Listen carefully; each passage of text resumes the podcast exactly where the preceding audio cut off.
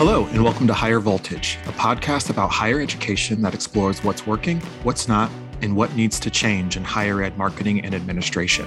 I'm your host, Kevin Tyler. Welcome back, Higher Voltage. We have been away for a couple of months, but we're excited to be back this time with Jason Boyers from Rosemont College in Bryn Mawr, Pennsylvania. I'm excited to chat with you, sir, about uh, lots of different things, including uh, marketing a religiously affiliated institution, some really compelling data points around your student demographics, uh, and some other projects that you have uh, going on over there at Rosemont.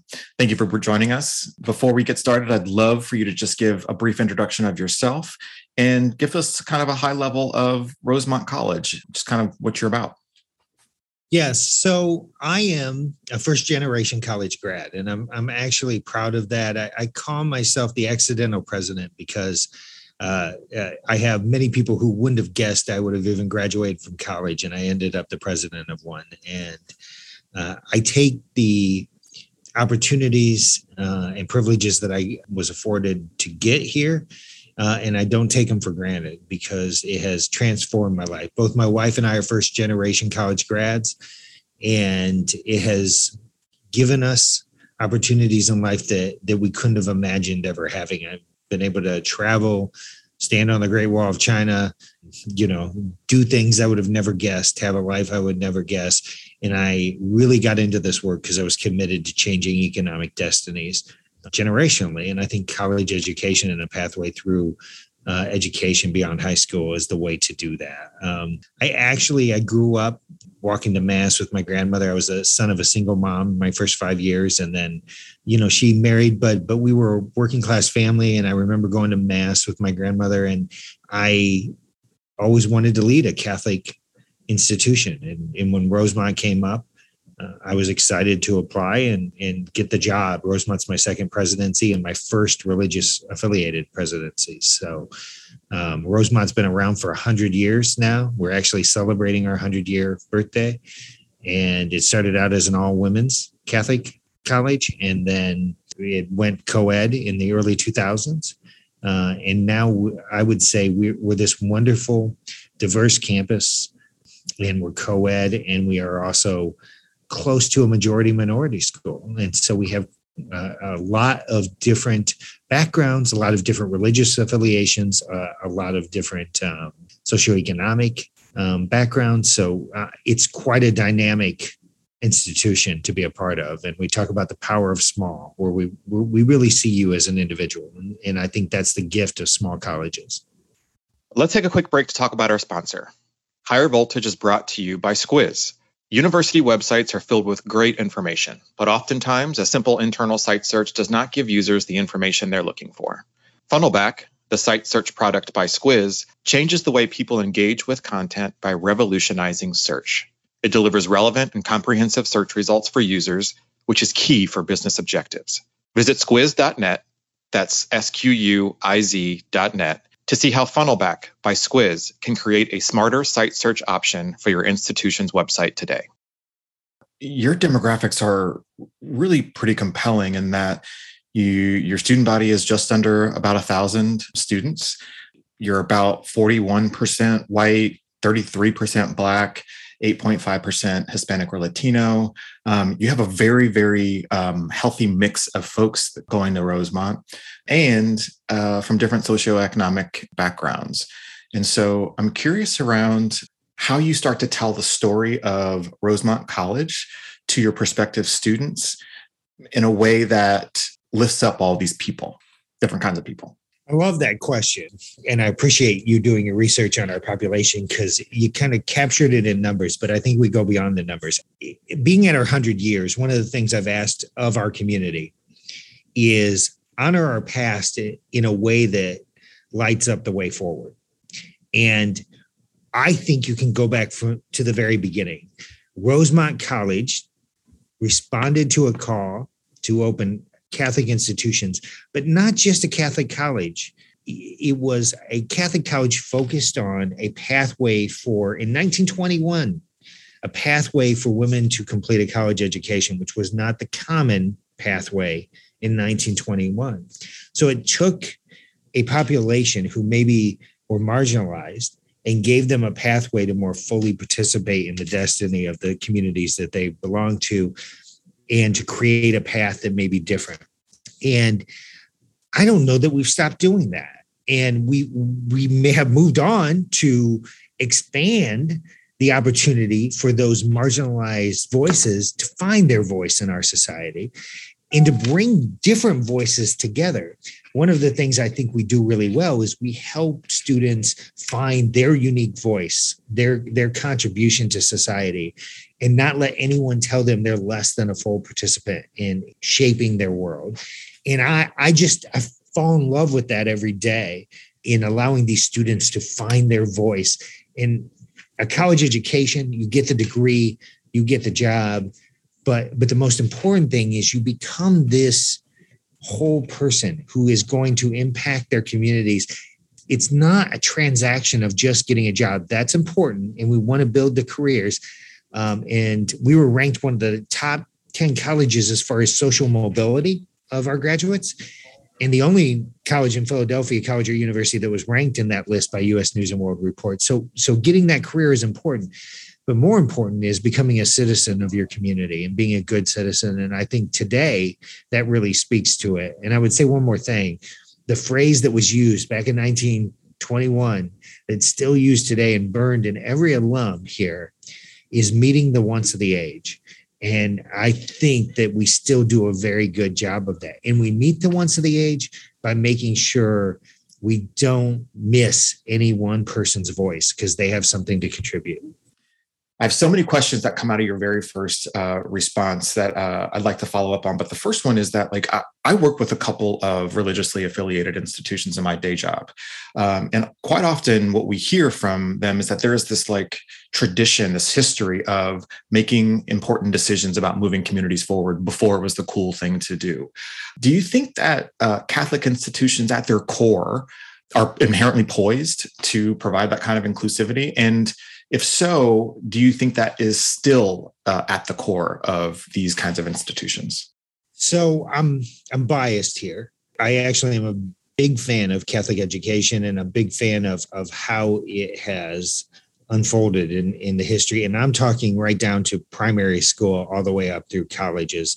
And one of the reasons I'm a big fan of it is Catholic institutions haven't just been dispersed in suburbs they've been in in the cities in in some of the most difficult neighborhoods providing a education pathway uh, that i think lifts up folks. And i think that's why you see a wide range of faiths who will send their children to Catholic schools, that a Catholic school is not just made up of Catholic children, that others see the value in being rooted in ethics, being rooted in this, I call it, you know, an apparatus of meaning making, right? You're making meaning in in the life you're living and and i think not that other schools don't do that but i think catholic schools that's a central part of what we do so it, it really is a definition for us so i find just value in how we do things. And I think we are uniquely positioned because again, we haven't gone just to the fast growing areas of a, a, a, suburbs. You know, historically, Catholic schools have been across different socioeconomic neighborhoods. And, and I think that that also pushes our institutions, our schools, our colleges, our, our secondary schools, that pushes us to think how we can best meet our mission of transforming these lives and turning them into the leaders that we think are necessary to make society a better place and to follow the values of our faith, even as we recruit others into our schools to have that experience. They may come from very different faiths, but usually there's common cause. And that common cause really pushes our students forward. And I just got done meeting with a great student, which is one of the reasons I, I showed up a few minutes late. Uh, he's in college. He's a junior in college. He's coaching youth football. He's been involved at, at his Baptist church for for his entire life, and he loves his education here because it just fits with how he sees himself as he engages his community and what he's called to do. I think that what are you called to do in life not just what your your job is but what are you called to do and, and, i think that's why we're poised to kind of push the boundaries sometimes uh, before society is ready to do that. Yeah. I'm curious about how central the Catholicism is to in your marketing messages. Do you say front and center? Is it front and center, or is it more um, about attracting the kinds of people who share traits with the the religion, the Catholic religion, that do well at a place like Rosemont? So yes, um, I would say both. Yeah. I would say I would say uh, we are really good here about putting our mission out there, putting our values out there, and and really talking about our history quite a bit of being connected to uh, the Society of the Holy Child Jesus, which is a society of, of sisters. And, and, and I think that we have been very upfront that that's very central to who we are. If you come on campus, you'll see that. And we have this beautiful chapel and still hold mass on campus, not required, but we hold mass on campus. And, but I think also because of the roots of the society, it's a very inclusive understanding of our faith. If you if you think about the word Catholic, the word Catholic, the small C Catholic is universal, right? And so we believe that we share more in common than maybe divides us. And I really think that that has been a, a kind of the lens by which we've looked at meeting our mission and and so it's very easy to bring others in we have we have muslim students we have Protestant students, Catholic students, we have atheists um, who come here who see value in this type of education. And so, yes, it's front and central. This is who we are. This is what has transformed us and how we manifest our college and the, the uniqueness of our college. But, and, and part of that is seeing the, light that God has put in in each individual and realizing that their voice is important because it's a God-given voice and a God-given purpose. I think that drives us, but it also allows others to say, you know, that that's the type of place I want to be at. I want to be at a place that values my voice. I want to be at a place where I can kind of figure things out, figure the type of person I want to be. I started my presidency at the very beginning of COVID. I was actually appointed January 2020. COVID hit March 2020, changed the world. Uh, I started the first year, and and then we had you know uh, this large discussion and, and a lot of um, unrest around uh, racial injustice and, and how we were going to think about our communities. And i remember going to my first for- forum. I wasn't even here yet as president but they were zooming it because covid was here. And uh, so i jumped into the zoom and i heard one of the students uh, here say and this is when i fell in love with the students here. I heard them say you know we really want to get involved in this this discussion because we believe what we've learned at Rosemont would help us raise the level of dialogue. And listening to those students speak, I would like to take most of Congress, make them sit in a classroom and listen to our students because they were talking at a level far beyond the national discourse. And that's what I want to hear. This is going to sound flippant. It is easy to figure out a way to make a living. What's hard is figuring out a way to make a difference. And I believe we create both pathways for students here. They learn how to become a person of value that companies want, but they also learn how to make their communities better. And I think I think taking away one without the other, college is too important to be given to someone who doesn't know how to be a good citizen. Mm-hmm. I'm glad you mentioned kind of the national discourse. I'm curious about uh, if or how kind of the new perceptions of religion uh, have impacted the Rosemont brand, if at all? And even, I guess, further, uh, the new kind of brand of politics in America, and if there's been some sort of impact on uh, some of Rosemont's success there.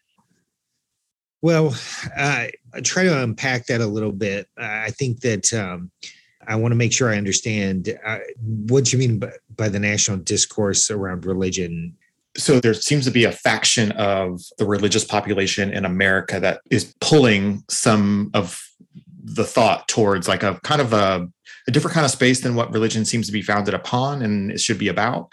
Um, and I'm curious if Rosemont often gets lumped in with some of these kind of different kinds of actors. I think about places like uh, Liberty University, for instance, that, you know, does Rosemont get cast in that same shadow just by virtue of being like part of the same religiously affiliated network? Yeah, so I, I think that's a good question. It's not been a, my experience that we've been cast in that that group or that you know kind of discourse that that uh, say um, a very politically involved you know movement might be. I think there's a lot of wrestling with why a Catholic college, right? Or why a religious affiliated college eh, versus and and there's some questions you know people come at it from very different ways. Some people come at it from i want my students to go and to learn the values that i think are important so i'm going to i'm going to put them in the institution that i think is coming from my perspective. I think people look at it as uh, is it less than because it's a religious college and not not a, a secular college? We see different assumptions across the spectrum. What i can say is the biggest question parents have is how is my son or daughter going to to be better because they come to your environment your community? The last couple of years have been hard on everybody and we talk a lot about it here.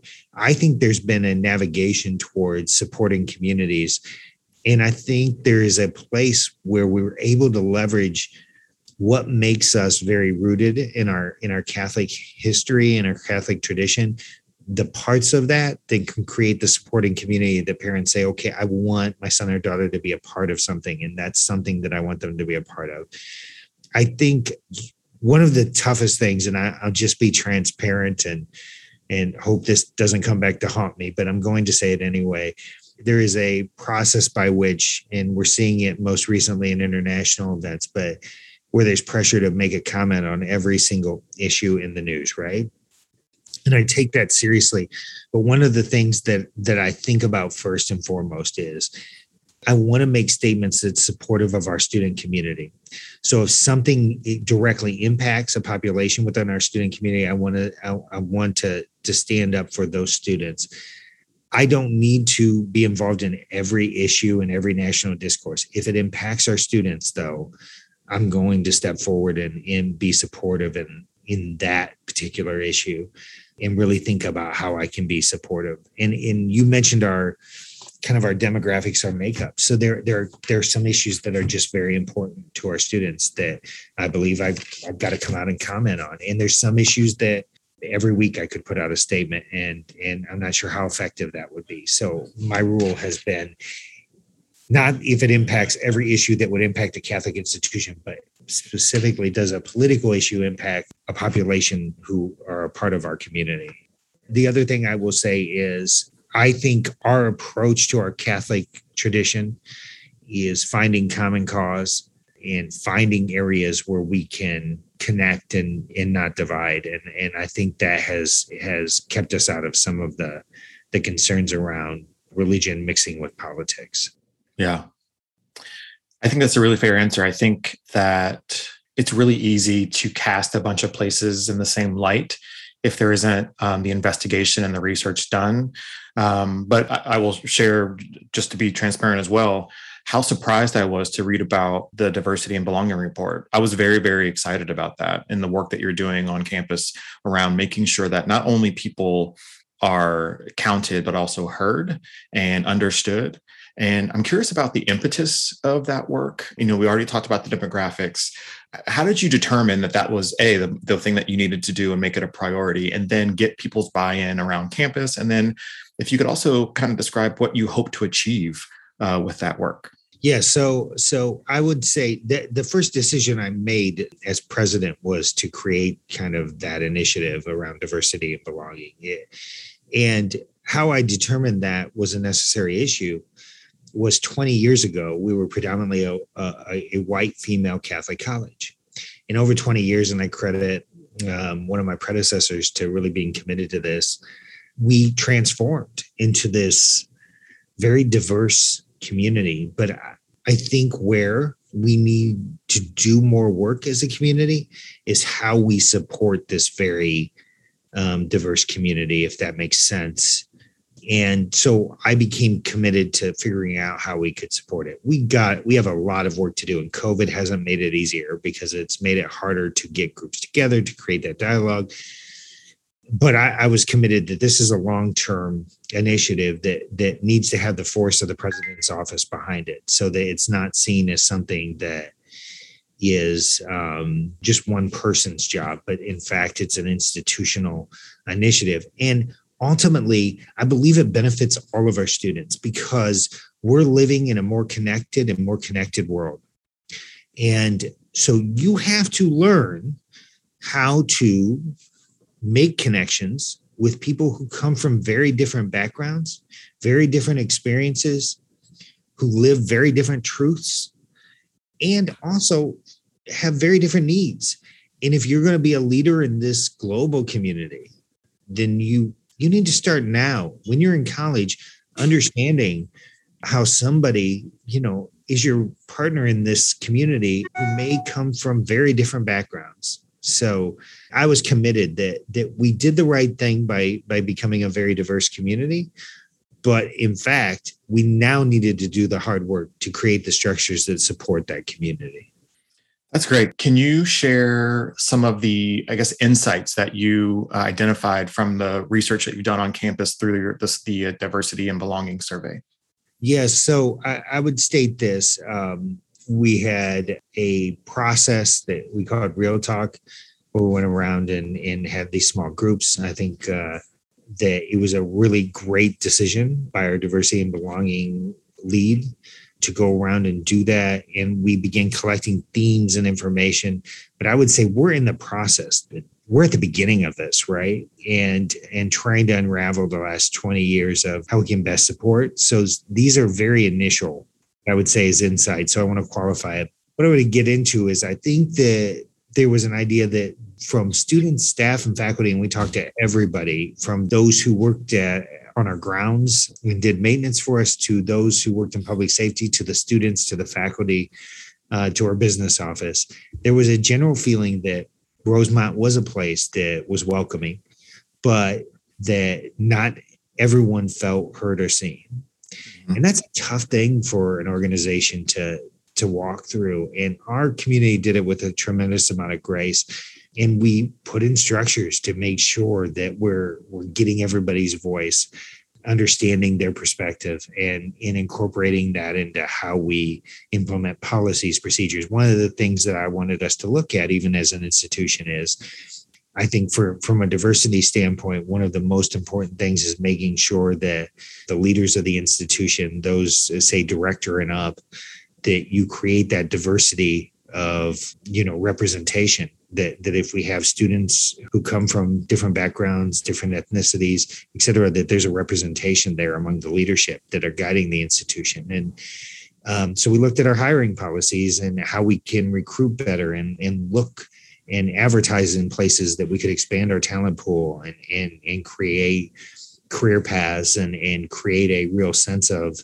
a leadership that represents the student body that we serve. And I think there was also discussions about in the class how can we teach in a way that makes sure we're bringing in all voices. I think even from uh, from the standpoint of how we deal with campus interactions between public safety and our students and hearing both sides and the situations they're put in and these are not easy discussions right because no one ever wants to feel like they're not making someone feel welcome but we all have biases. We all have have things that that we don't see. And this became a campus wide conversation to help us really face areas that we could we could work towards and improve. And we had a great campus full of engaged leaders that that really talked through that. There was one situation that i can remember where students came together for a uh, kind of a panel and they invited certain members of the leader on this panel. And I'm telling you again, the level of discourse these students have, they are thinkers, which is really great. Sometimes they're even more thinkers than I would say their elders are in how they're looking at the world because they come at it from fresh perspectives with a deeper understanding of how to respect others and, and others who are different.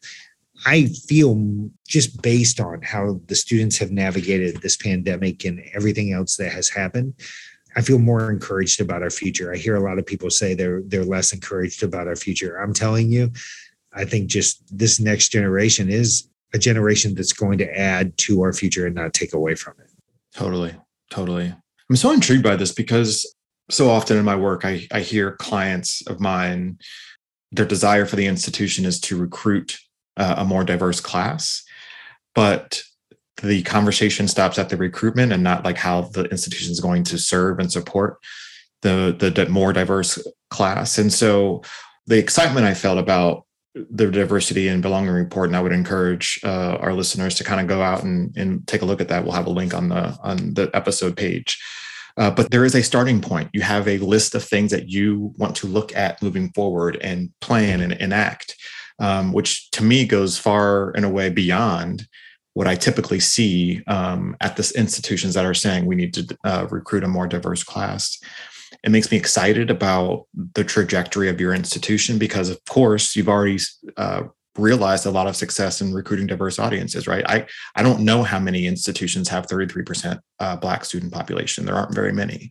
Um, and so I'm curious how you market and tell the story around diversity while being a Catholic institution. There are some barriers I would imagine you have to break down for some people who are looking at Rosemont for the first time, or you might get questions about, you know, what is it like to be a gay person here, or what is it like to be a black person here, or whatever, like whatever the difference is. How do you navigate those kinds of conversations as an institution? I'm not, I mean, I don't know how often you are having those conversations, but it's, I'm, I'm assuming it's part of the Rosemont marketing kind of process. Yeah, I think we lead first with our values. So a couple of things I want to I want to state. It is important to me that we go beyond just the marketing, right? So we actually had a record class last September, and we're actually trending ahead of that class this September. That is wild. That is wild. Yeah. So first two years, the recruiting has been has has gone the right direction, and and I credit our team. I brought in a really great leader who I'd worked with in the past. But one of the first things we did was we evaluated who's the student who we can support their success the best. And we created what I would say is eight avatars, and they're not specifically like one type of student. They're eight, they're eight very diverse student backgrounds, right? Mm-hmm. But we know there was some common traits that we found that regardless of background, regardless of ethnicity, regardless of, of faith, these students had these common things. And then we went out and we recruited to those trades that we felt like really um, make a Rosemont student successful. And, you know, there, there's a student who was a little underestimated. They don't come maybe necessarily from a lot of affluence. They may be a first generation college student. They've overcome adversity in some way. We looked at all these traits and then we said, these are the students we want to, to bring in. The summer I arrived, the class coming in that fall was half of what it was. Basically, we doubled that class the next September. And the way we did it is we went after students that we believe not only would say yes to us, but would be successful. But then we asked the next question we're bringing in these students. What do we need to think about to make them successful? To be honest, that's the process we're in right now. And that's a question that never ends. You don't get the final answer to that. It is an ongoing learning of how what we're doing impacts the success of these students and how we can wrestle with it and and how we can make it better and we assumed this would be good but it wasn't and how we can change course with that and realizing that it is student centric i, I want to state this too and and we're not perfect i believe you know we're catholic confession's good for the soul um, we haven't always been perfect we won't always be perfect going forward but I think it's important. There are two types of institutions, in my view, that in higher education, and especially among small colleges. Let's say colleges under 5,000, right? Mm-hmm. So there are two types, and I would call them the museum or the the living organism. And mm-hmm. a museum is a beautiful campus. Everybody likes going back there, take a little walk. You remember the heydays. It's a place to appreciate. And then there's the living organism. The living organism is constantly evolving, it's constantly adapting. And it realizes that at the center, it's there to, to make sure that it serves these students' best interests. Now, I said best interest, not always what the student wants, because we disappoint students with policies all the time, right? But always in their best interest. As well as we can make decisions about their best interest, we try to do that in our, mm-hmm. in our human imperfect ways. And I want us to be a living organism. I don't want us to be a museum to the past. I want us to honor the past and let it light its way towards the future. And I want us to meet the wants of our age. And I think this diversity and belonging conversation and how to support these students, it cannot stop at just we have a diverse population. We've checked that box. Look at us. We're so proud. Mm-hmm. It's got to be how are we transforming lives? and in how are we transforming lives how are we supporting these students through everything they're going in these students have gone through a pandemic they've gone through a really a bringing to surface racial injustice that has been there for a very long time we're just bringing it to the surface now and actually having some honest transparent conversations about it mm-hmm. And now they're going through the biggest conflict um, in europe that they've seen since the, the 1940s imagine what this generation has gone through. I mean, my generation, oh, I look back. I mean, we went through Who Shot JR and Button Fly Jeans. This generation has gone through a tremendous amount of real stuff. And I think we need to respect that. And I think that's the kind of transformational events that institutions need to be a living organism and evolve and adapt and try to wrestle with what's going on with their students. I'm inspired by what you're saying and i'm curious if you have just from a personal perspective if you just just your thoughts about what gets in the way of other institutions thinking the way that you are thinking about what we're talking about it's hard um it's it's it's a hard road to, to go down and i want to state this you know i i always want to say um, i talk in the ideal we we still wrestle with all these issues sure with resistance to change. I do not want to come across as Rosemont as some bastion on the hill. That's not what I'm saying at all. Uh, in fact, I'm saying there's great humility in, in going down this road. And there's great pressure, right? So you have colleges and universities who are struggling to stay in existence, right? And they're struggling to to figure out how they can adapt to a model that has changed significantly and, and expectations have changed significantly. And now I think in higher ed, there was a lot of students need to come to us and adapt to us. And, and for years that was okay. And now it's not. Students are mm-hmm. like, I don't need to come to you. Okay. I'm gonna, I'm gonna do my own thing. And so you have to really show your value. And so I think it's, I think that kind of change is hard. I think there are structures in place. I think it's really difficult for a large university and maybe not the model for a large university. I think for small colleges, there's there's a lot of pressures going on. I deal with them, other college presidents deal with them. I have a lot of empathy. And I think there's a lot of a lot of hesitancy to admit that there are areas you're falling short, right? Because then I think the perception is you open yourself up to criticism. I haven't found that to be the case. What I found to be the case is if you can show a willingness to to do the community building that is going to best serve your students, I think parents are more willing to trust you with their students. Um, I get all the time. So I had a, a parent call. They were they were upset about something, and I got on the call. They were talking to to my assistant, and I got on the call. And the first thing they said was, "Oh, I didn't actually think I'd talk to you." and I think, I think you know it's the same thing with the students. Like I said, I just came from a meeting with there were six or seven students who wanted to talk to me over an issue, and I think that willingness to talk and to say, "We're not going to get this perfect." Mm-hmm. Uh, so, so I want you to understand why we made decisions, and then you can think we got it wrong and then we can talk about it. And in some cases you might change my mind. I think having that kind of community doesn't reduce your authority. You don't lose control. You actually create an environment i think that is healthy and allows the development of these students. And again i always tell the students the same thing. My decision process is what i believe to the best of my ability is in your best interest. Not what you want all the time but in your best interest but i'm always willing to talk about it. And i think a lot of institutions I, I understand why they're fearful of opening that door, uh, especially around, let's face it, especially around diversity and belonging, because there's a lot of challenges. You can quickly, quickly have a headline or you can quickly be criticized for something. And, but I think you got to take that risk because to serve your mission, you're trying to transform lives. And I honestly still believe that a well-rounded college experience not just in the classroom but in the classroom and out of the classroom the social the spiritual the academic experience that a student has is the best pathway to a, uh, a meaningful life I, I believe that it's all part of the process and i believe we should we should look at access is not the opposite of quality access is creating these pathways and then doing the hard work to support these students so that they can have this experience and they can make changes in their lives. I mean, that's right. I'm sorry. I could talk about this forever. Oh no, I love it. I started smiling because I love what you just said about access not being uh, opposite to quality. I love that because I think that's what a lot of people think, especially as they chase these rankings and whatever else.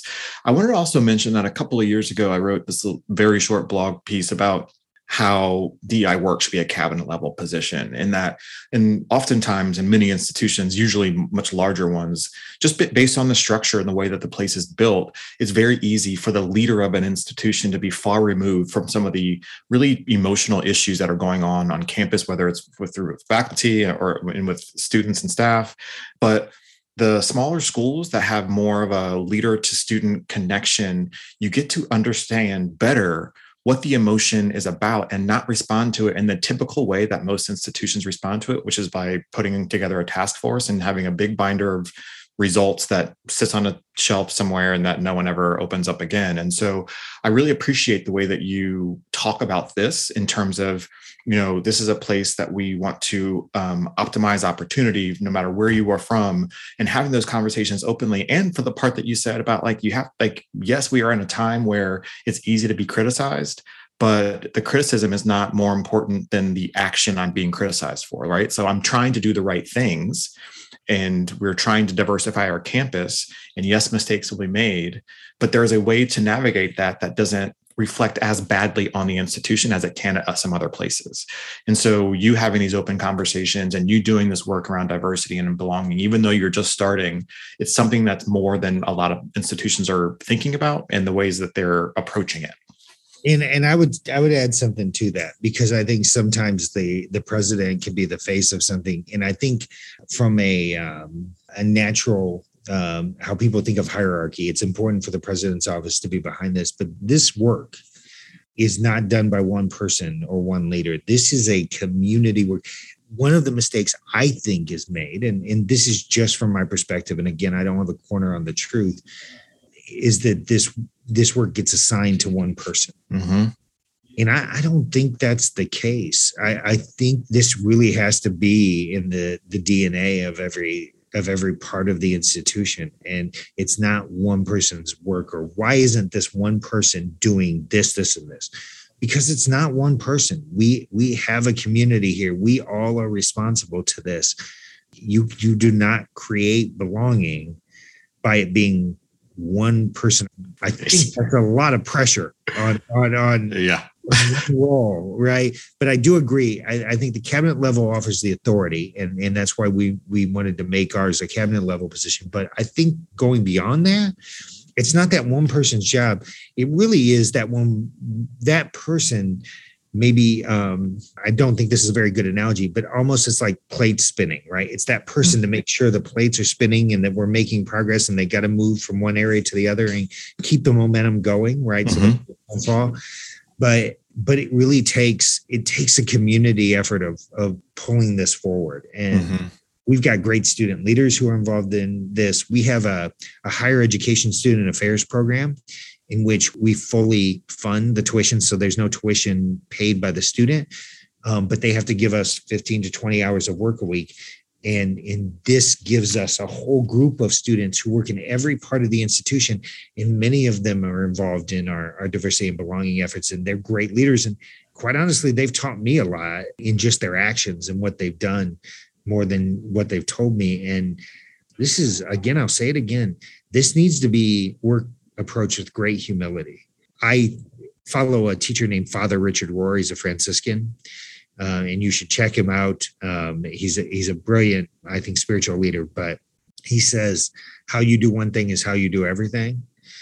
And I, I think diversity and belonging needs to be that kind of thing. It's how, however you do the one thing is how you do everything, and um, there's power in that statement. I agree. I have two more questions, at least in my head right now, but depending on what you say next, I might have more. I want to see about the great resignation. I mean, it's on, everyone's talking about it in higher ed and droves of staff and uh, in some places faculty for many different reasons are leaving higher ed or leaving their institutions for others. And I'm curious if that phenomena has hit uh, Rosemont. Are you dealing with that now? Yeah, it's interesting. We just looked at, at numbers. One of the things we do is, uh, you know, look at yearly numbers and kind of compare apples to apples. How are we doing compared to nationally and, and why? and and we definitely we felt the labor pinch. We felt some people who who just wanted to retire, didn't want to come in, or they didn't want to work on site. COVID just it was they had health issues or whatever, or they wanted a change in lifestyle. I mean, I think this pandemic has has created a lot of reevaluation. We're back to the point where we're you know we have been able to fill but it took us a minute to do that and i think like many colleges they felt that that pinch I have a different take on the great resignation in that i think that it's a good time for businesses, colleges, all types of industries to figure out what kind of community you're going to build and and you'll attract the people to the community who kind of match what that community needs are. I always say you don't attract what you want, you attract who you are. And so I think the great resignation has been an opportunity to work on how we're going to build culture. And again, I would say we're early in that conversation, but that's our intent. We want people to be happy to come here to see progress. And part of the great resignation was people being frustrated, not feeling like they were doing meaningful work.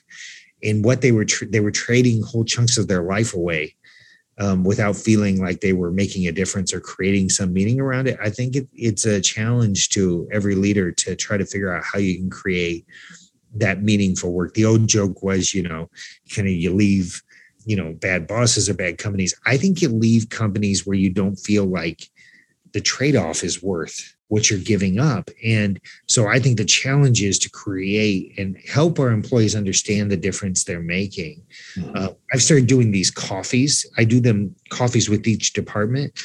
So I'll just go and we'll set 45 minutes to an hour and uh, have them just tell me, they answer just a couple questions what's really filling your cup and then what what could we do to to help make your job better make you have a better experience and that's been the most helpful thing i don't know that i've solved anyone's problems but having that FaceTime, I felt like has made a difference in those relationships. And that makes people feel connected. And so the great resignation, we haven't really deviated from the national trends. But what I will say is I think we've taken it as an opportunity to say, how are we creating meaningful roles and meaningful work for our our community? And we've we're continuing to work towards that. We're not there, but I think it's something we're very aware of.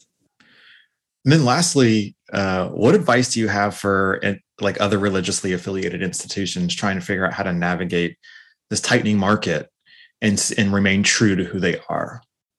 I actually believe um, the best thing to do is is actually run towards who you are so one of the things i really believe is you can you can come up with a campaign you can boost numbers for a year by coming up with a very slick marketing campaign or strategy or pay a third party to get you this number of leads so you can do that once but you can't repeat it in order to create sustainable colleges and, and universities even uh, faith et cetera you've got to be authentic to who you are and again, you attract who you are, not what you want. If you're authentic to who you are, you're going to find your students. They're out there. It's not even a scarcity thing, they're there. And I think we've shown that here because of the success we've had in enrollment. But you have to be very clear about who you are and, and then go to those you can serve best and not worry about being everything to everybody. I, I think you've got to run towards your identity, be very rooted.